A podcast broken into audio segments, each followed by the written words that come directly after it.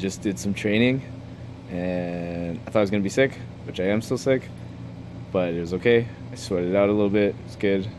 I learned some stuff from my physio friend, um, who might have a job at the UFC, but I'm not going to name his name because he doesn't want to get out because he's he's nervous that people are going to find out that he has a job at the UFC and it's going to get blown up, and then you know he doesn't want it to be out there. So, but I learned some stuff, did some plyometrics, um, increased my explosivity.